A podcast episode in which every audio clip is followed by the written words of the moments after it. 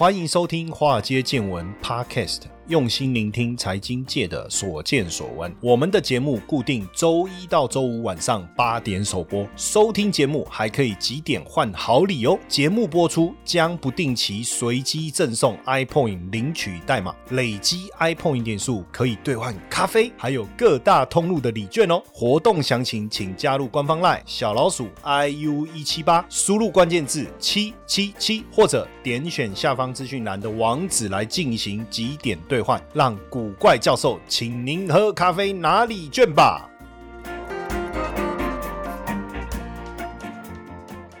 好，大家好，大家晚安，我是古怪教授谢承彦，欢迎大家收听我们这一集的节目哦。那这一集的内容啊，非常的扎实哈。那因为接下来呢，要帮大家好好的来聊一聊这个央行啊，这一次里监事会议啊，我们自己的央行哈，里监事会议的一个内容啊。那这当然是非常具有高度的哈，也非常具有前瞻性。为什么？因为大家要知道哈，这个我们的央行总裁啊，在这个全世界哦，都是 taking by 哦哈。而且这些我们所谓的经济学家哈，这些重要的这个部会官员，他们的对于整个接下来局势的一个看法哈是怎么样？那我觉得就变得非常重要。那因为这一次我们的央行理监事会议出来的结果也让大家吓一跳，因为升息一码。那在开会之前呢，大家都认为说，呃，美国升息哈，这个我们按照过去的经验呢，我们通常会再观察一段时间，再决定要不要升息。而且呃，我看很多金融圈的好朋友他我们。在评估啊，都说啊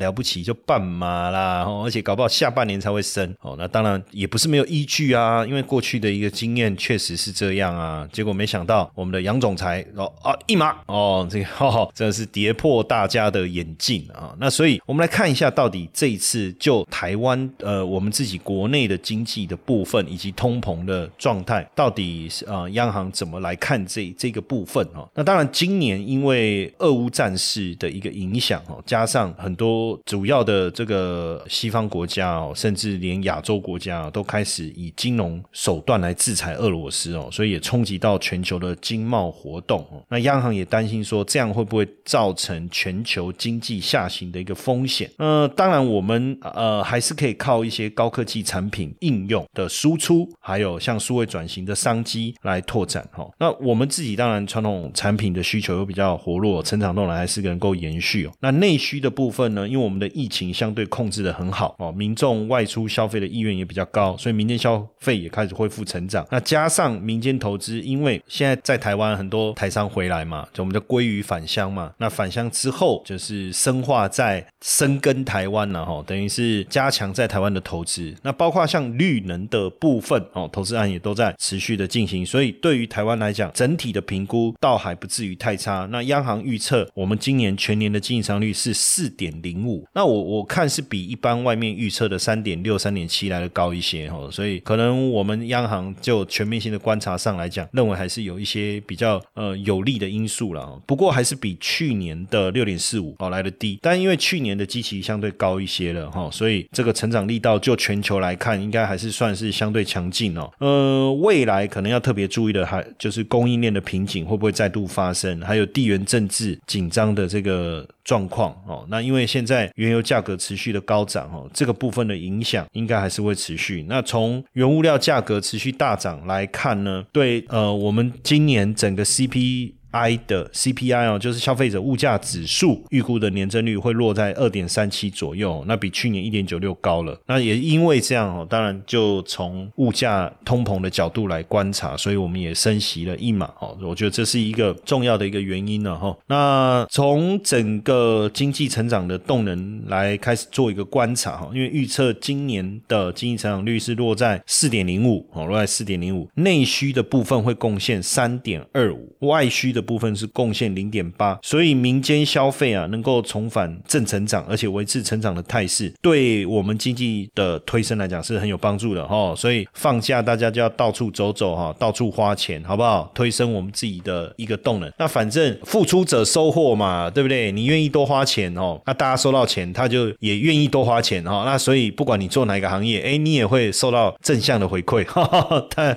它是这个逻辑。那基本上因为 GDP 组成的要要项哈，包含消费，消费有民间消费，就以民间消费为主，再来就是民间的投资哦，还有政府的支出。那政府支出的部分分成两个部分，一个是政府的消费哦，政府也有消费嘛，还有一个是政府的投资。那另外就是输出跟输入之间的一个变化哈，输出跟输入的变化。那以目前来看，呃，贡献最多应该还是民间消费为主哦，民间消费为主。那现阶段来看，呃，今年整体的出口应该都还是不错哦，所以也能够持续带动民间投资的一个成长。那因为目前整个民间消费持续的增温了，那所以预期整个经济成长还是能够维持上升的一个态势哦，尤其是在下半年，预计整个经济成长应该会落在四点六七，上半年三点三九。当然上半年我觉得遇到了这个俄乌战争的影响，都有一些些这个难免会有一些影响哈，所以上半年的经济成长相对来讲是比较弱，而且看起来经济成长力道最好应该会是落在第三季，因为第一季估是二点六七嘛哈，第二季是四点一，那第一季比较差，我觉得也是因为去年第四季呃，应该是说去年第一季基期相对比较高的原因呐，那第二季呢开始成长起来，比去年第二季、第三季跟去年第三季比也有四点六九，那第四季表现也不错，可以落在四点六四哈，那如果以季的角度来看，比较麻烦是第二季，也就是说第二季相较第一季会差很多，只有零点六七。我觉得这个主要的原因是因为，呃，跟去年相比，当然就是每一季每一季之间摒除呃拿到季节性的一个因素去做一个对比，跟上一季做一个对比，代表整体经济是不是走入一个正向成长的循环嘛？哈，那因为俄乌战争的关系，第二季整体的状况估计应该不会太好，所以目前第二季的经济成长率估计相较于第一季是增加零点六七哦，这个就要特别小心哦。这个部分势必接下来就是会冲击到股市嘛。那到第三季的时候，它的季的成长率跟上一季相比的成长率是六点七五。哎呦，那这样子，所以如果第二季的股价有跌的话，那是不是一个很好的承接点呢？哈，那现在民间消费成长动能开始回升哦，所以当然也带动呃民间的投资成长哦。因为我们目前我们自己的肺炎疫情的相对平稳嘛，哦，大家也愿意外出消费哦。那一月份零零售餐饮。业者受到农历年消费增加的带动，加上基期低的一个影响，哦，这有明显的一个扩增，哦，明显的扩增。那军工教跟基本工资的调升，哦，跟基本工资的调升，以及台商呃厂商在台湾扩厂这些因素，哦，人力需求也增加，哦，那而且上市贵获利好啊，发放股利啊，哦，这些都对国内的景气的稳健的扩张带来正面的一个帮助，哦。不过后续通膨升温，对于会不会影响到？民众的购买力这个部分哦，还是要特别留意一下哦。那在民间投资的部分，还是持续的成长哦。因为尤其是科技大厂为了维持制成的领先来，呃，跟扩充产能，都是持续扩大资本支出。这个部分就特别可以以台积电为做一个观察，因为台积电这几年每年预计都会有三百亿美金的这个资本支出嘛哦。那加上国际科技厂商也来投资台湾哦，那重大的投资案像绿能啊，还有前瞻基础建设等等哦，都也在。在持续的进行，还有包括离岸风电哦，离岸风电，因为现在呃绿电的部分，太阳能啊、风力发电啊，这个也是未来非常重要的电力来源哦，所以这个未来的基础建设的一个拓展哦，可能会持续的成长当中哦。那当然这个部分，我我讲上去年的基期高哦，它所以成长数字看起来没有那么有利哦。那政府支出也是温和成长啊，因为国防预算扩增啊，因为最近两岸的这个状态不是很平稳嘛啊，那军工教薪资调涨这些都有有帮助啊。那加上这个政府也推动这个公共建设哈，落实一些政策方案，所以对于呃政府投资这一块。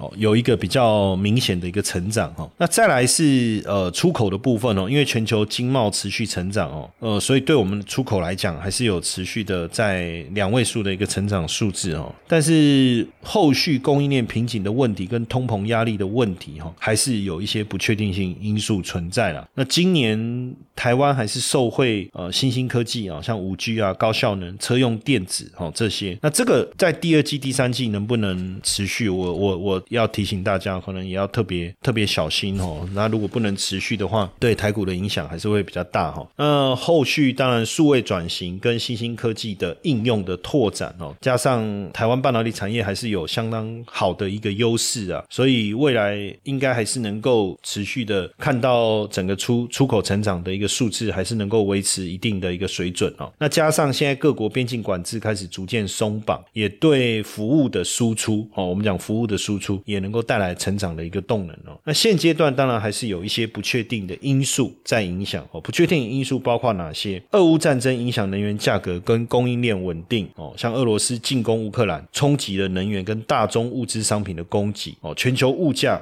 上涨压力就变大了哈，那加上这个几个主要的国家对俄罗斯寄出金融以及经济的制裁，但肯定是会影响到全球金融市场跟供应链体系的稳定，所以战争的不确定当然就会影响到大家长期投资的意愿哦，这个部分是一个不确定的因素，这是央行也特别提醒大家，大家也要特别留意一下这个部分哦。那再来是全球通膨压力增温哦，国际原物料价格持续上涨哦，部分的经济体的劳动市场。也相对紧俏，薪资上涨压力也增加，那就有可能进一步推升物价，加速通膨预期升温，造成全球通膨现象会更加的持久哦。那我现在也担心说，俄乌战争打得越久，对全球通膨的压力哦，当然就更大。那通膨压力一旦增加，薪资成薪资势必要调升，薪资调升，薪资成本的提高，对厂商来讲是一个很明确的压力。所以原物料成本提高，薪资成本提高，这个未来一定会冲击到上市贵公司的。获利，甚至可能进一步导致这些上市公司裁员啊，或他也没办法减薪啊，已经跟你调高薪资了。那所以当然最简单的方法就是裁员啊。现在我们看到中国大陆已经发生了，已经开始出现这样的一个现象，对不对？大幅度裁员，所以这个部分我觉得还是要留意一下哈。那再来就是呃，主要经济体央行的货币政策未来都会朝向正常化的步伐哈来来做哈。那全球金融市场还是会有一些波动哦。那因为全球景气复苏。供应链瓶颈持续啊，原物料价格上扬，加上能源价格也上升了，主要经济体的通膨压力是持续的攀升哦，也抑制了经济复苏的力道。那未来货币走向呢，当然会影响到国际资金的一个流向，影响到全球股汇债市的稳定啊。那疫情大家推振兴啊，推纾困啊，政府的债务都攀升了，所以呃势必要加快升息的步调。可是你利息调升的太快，经济体的债务负担又会影响到金融市市。场的稳定，对不对？这个是两难呐哈。那疫情后续到底能不能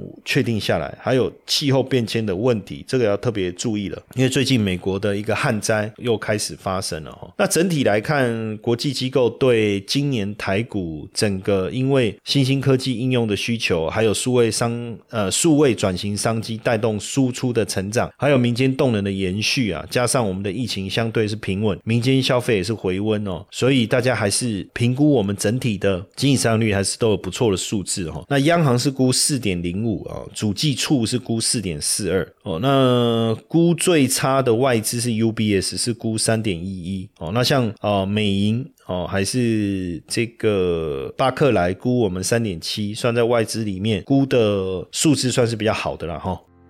Hello，各位粉丝们，大家好，没错。又要发好康的给大家喽！谢 P 的台股 App 呢正式上架喽！想要知道谢 P 是怎么选股的吗？没时间上课学习没有关系，古怪教授台股 APP 将谢 P 二十多年实务经验的选股策略完整呈现在 App 当中。现在呢，下载 App 还可免费获得谢 P 的选股教学影片哦！请到我们的官方 LINE，还没加入的，请在好友搜寻小老鼠 iu 一七八，在官方 LINE 里面输入英文字母 APP。就可以免费取得教学影片和 App 的下载链接哦。那当然，以目前来看呢，这个 CPI 还是非常的重要，影响到后续整个不论是经济发展、央行的政策，或是股票发展来讲，非常重要的一个因素就是 CPI 的部分。受国际原油跟谷物哈谷物的原物料价格的冲击啊，通膨率还是居高不下。上半年受到原油跟谷物原物料价格的冲击，基期比较低，所以消费者物价年增率是一点九六哈。呃，年初的时候，当然。一二月通膨的波动幅度比较大，哈，也有有一二月平均的 CPI 年增率达到二点六，那不含蔬果及能源的核心 CPI 年增率是二点零三，哦，二点零三。那当然会上涨，主要也是 CPI 会增加，也是因为油料嘛，哦，还有餐饮业者人力成本调高、外食售价，还有耐久性消费商品。涨价哦，耐久性消费商品涨价也有很大的关系哦。那目前全球供应链的状况，我们也来带大家看一下哦。呃，因为目前预估全球供应链瓶颈还是会持续哦，加上俄乌战争的爆发，原油啦、谷物啦、基本金属这些国际商品的价格攀高，当然也推升了我们进口原料的成本哦。像石化产品啊、基本金属、金属制品，还有食品。这些生产价格都在攀高，那 PPI 的涨幅当然也会也是居高不下哈。那预测今年的 CPI 跟核心的 CPI 分别是二点三七跟一点九三。那如果说原油的价格的涨幅能够趋缓，也就地缘政治的风险能够降温的话，那物价其实就有可能慢慢的降下来哈，就有可能慢慢降下来。但是这个这个重点还是在俄乌战争的一个情况了，哦，这个还是比较明显明确的。一一个考量，那俄乌战争对台湾物价的影响哦，当然也上修了哈。那这目前年增率也超过百分之二，达到二点二七哈，达到二点二七。所以呃，不止台湾啦，因为俄乌战争。嗯，整个包括台湾，呃，包括我看这个美国啦、欧元区啦，其实各地都调高了对于通膨的一个预期哈。那当然，从整个 CPI 跟 PPI 的分析来看，二零二零年因为基期比较低，所以去年从八月开始，消费者物价指数的年增率都高于百分之二哦，但明显低于生产者物价指数的年增率，明显低于。那这种呃，CPI 是消费的零售价嘛？哦，那 PPI 是上游的生产者成本嘛？哦，那两者之间出现了剪剪刀差哦，出现了剪刀差。那这个现象也同样发生在美国、欧元、日本、南韩、新加坡哦，所以大家会担心这个供给成本的上升以后会不会转给消费者？那台湾当然生产是以电子、自动讯产品是最主要，加上以外销为主，所以价格变动对 CPI 比较没有影响哦，比较没有影响。但是呃，PPI 的大涨哦。当然，对我们出口的东西的产品定价来讲，就会产生一些影响哦。那台湾生产所需要的主要是农工原物料，这些东西是进口，那所以进口物价当然会会受到 PPI 的影响。那进口商品如除了消费品可以直接运到消费端，影响 CPI 啊，像农工原料、原油这些都是就是进口了，所以会影响 PPI，PPI 增加了嘛？那 PPI 增加，自然呢就会影响到 CPI 哦。所以这个也是要特别特别的。留意啊，哈，特别特别的留意。那最后展望一下整体的一个状况哦，因为本年度的 PPI 的涨幅上半年还是居高不下哦，最主要还是因为全球供应链瓶颈哦，还有俄乌战争、原原油啦、谷物这些价格攀高了嘛，那当然推升了国内进口原物料的成本哦，所以像石化产品、基本金属、金属产品、食品这些价格都往上攀哦，这势必会加剧国内通膨的一个一个压力哦。那现阶段来看。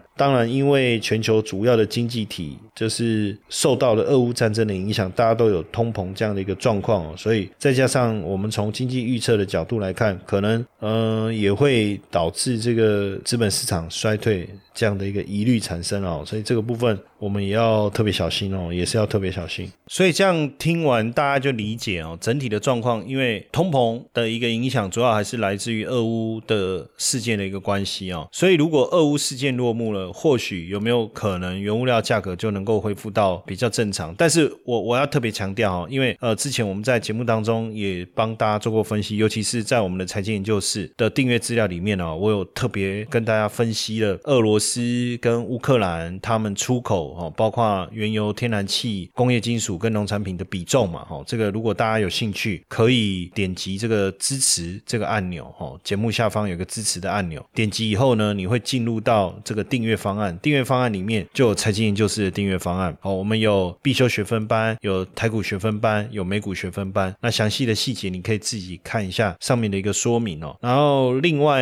呃，当然我们看到这个原物料价格上涨所带来的通货膨胀的影响之外，哦，其实我们也得去特别注意一件事情，因为俄乌战争的关系，股市已经先修正了，对不对？但是先修正会不会先涨？那它去留意到整个产业的一个季节性嘛？因为毕竟第二季就是电子股的淡季，而电子股又是台股整个交易当中的一个主轴。可是我们去看最近电子股的成交比重都大概只有在五十到五十五帕这个范围，那这代表什么意思呢？代表电子股并没有那么受到青睐哦，尤其是这一波对台股来讲影响权重比较大的，当然就是半导体产业，例如像台积电啊、联发科啊，还有包括联电啊等等。可是都都这一波都是外资主要卖压的一个重心。那为什么？原因也很简单嘛，就是呃。坦白说，除了俄乌战争所影响可能重要的材料，或是工业原料，或者是像奶气这些可能供应短缺之外，我觉得还有一个因素就是第二季本来就是淡季，第二季本来就淡季，也不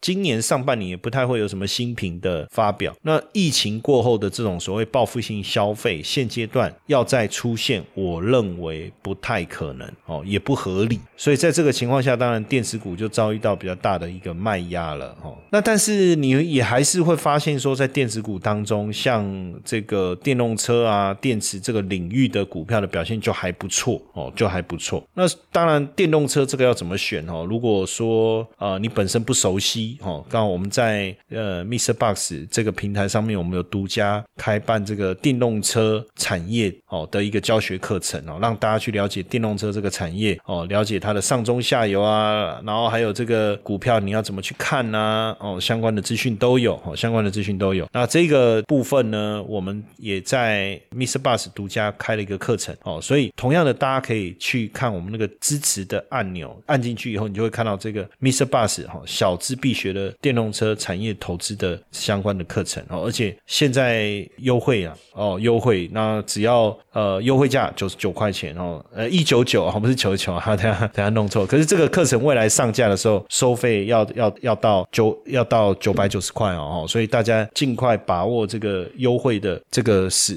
优惠的这个时间哦，把握一下这个优惠的时间。当然，就今年来讲，我觉得确实整个电动车产业的一个发展是也会越来越迅速，因为毕竟现在能源价格高涨嘛，那大家也会发现说，那推电动车这个势必是势在必行哦。所以像在美国现在呃，他们也是以推电动车为主轴哦，然后欧洲他也算了一下，只要电动车的市占率能够拉到百分之二十五，那对于俄罗斯整个能源的依赖也会大幅度降低哦。那这些其实都有助于电动车产业的发展哦。那不光只是不光只是这个电动车的品牌哦，像今年就有二十个品牌针对旗下五十几个车款调涨它的一个价格。那像我们自己的台泥啊、台塑跟红海也切入要切入这个电池芯这个领域哦，电池芯这个领域的一个发展，这些也都可以看。得出来，就是整个电动车产业在能源价格相对高涨的情况下，它背后所推升这个电动车产业快速发展的一个诱因呢，然后一个诱因，因为这个确实是势在必行啊，哦，所以现在欧盟各个国家对于非电车上路的限制时间，哦，都很明确的定出来，很明确的定出来，因为你你是电动车，你非电就是燃油车嘛，简单讲就是这样嘛，那你势必就是要加油啊，那加油你那我就对于能源的依赖就摆脱不了啊，当然。也有人说，哎，可是你电动车，你就是要用电池，那电池你还是要发电呐，对不对？那你要发电，一开始的电从哪里来的？你还不是得仰赖天然气？比如说你的你的快充站，对不对？那你快充站后面连接的电力来源是哪里？那你对电的仰赖提高，你对天然气的仰赖不是也增加了吗？哈，呃，这个部分确实也是哈，但是当然有一好就没两好嘛，你解决了一个问题，就会产生另外一个问题嘛。那重点就是你要不要先解决眼前这个问题而已哈。那所以。从现阶段来看，台湾未来要面对的挑战还是非常非常多，包括电力的问题，包括物价的问题，可能会不会产生输入性通膨等等的疑虑哈。那这些呢，大家也还是要持续关注了哈。那在投资上哦，我们也会持续的再跟大家分享更多重要的一个讯息，来帮助大家学习跟成长。那如果对我们的财建议就是订阅有兴趣，记得点击支持，然后进入这个支持按钮里面，你会看到我们有很多的一个订阅的专案来提供给大家。那大家愿意订阅，也是对我们节目的一个关爱的表现啊。那我们也回报给大家非常重要的这些学习资讯的一个整理哦。那礼拜一有周报三十分钟的学习这个影片，礼拜二到礼拜五有十分钟日报的学习影片。那如果你订阅的是台股学分班，我们在每个月会有一个礼拜天上午十点到十二点哦，会有两个小时的线上学习课程，跟台股有关的哈。那如果你订阅的是美股学分班哦，每个礼拜天我们也有下午两个小时，两点到四点的一个学习课程，线上学习课程。当然你也可以同时都选，我们叫铁粉双修哦。那铁粉双修我们额外还有提供很多的赠品来提供给赞助我们的订阅我们呃学习的同学们哦。那最后当然还是要提醒大家，小资必学的电动车课程，这个课程呢，你可以单独订阅。当然，如果你是我们学呃订阅我们学分班的同学，这门课你就可以免费来上哦，免费来上。所以这么丰富的一个学习的内容，是不是应该赶快来订阅呢？好，把握这个最后的一个优惠阶段以及仅有的几个优惠的名额，提醒大家直接点击支持按钮支持我们的节目，谢谢大家。嗨，各位粉丝，大家好！古怪教授脸书的粉砖本周有 iPod 影翻倍送的活动哦，你只要完成留言任务就送你三百点。哎，那偷偷告诉大家，任务的答案就藏在我们中珠零卡分期商家粉丝双赢的内容里面。那本集分享零卡分期新世代的消费模式，提供商家还有消费者新的金流选择，带给你先买后付 Buy Now Pay Later 的生活体验。赶快去听听本集节目，拿好礼吧！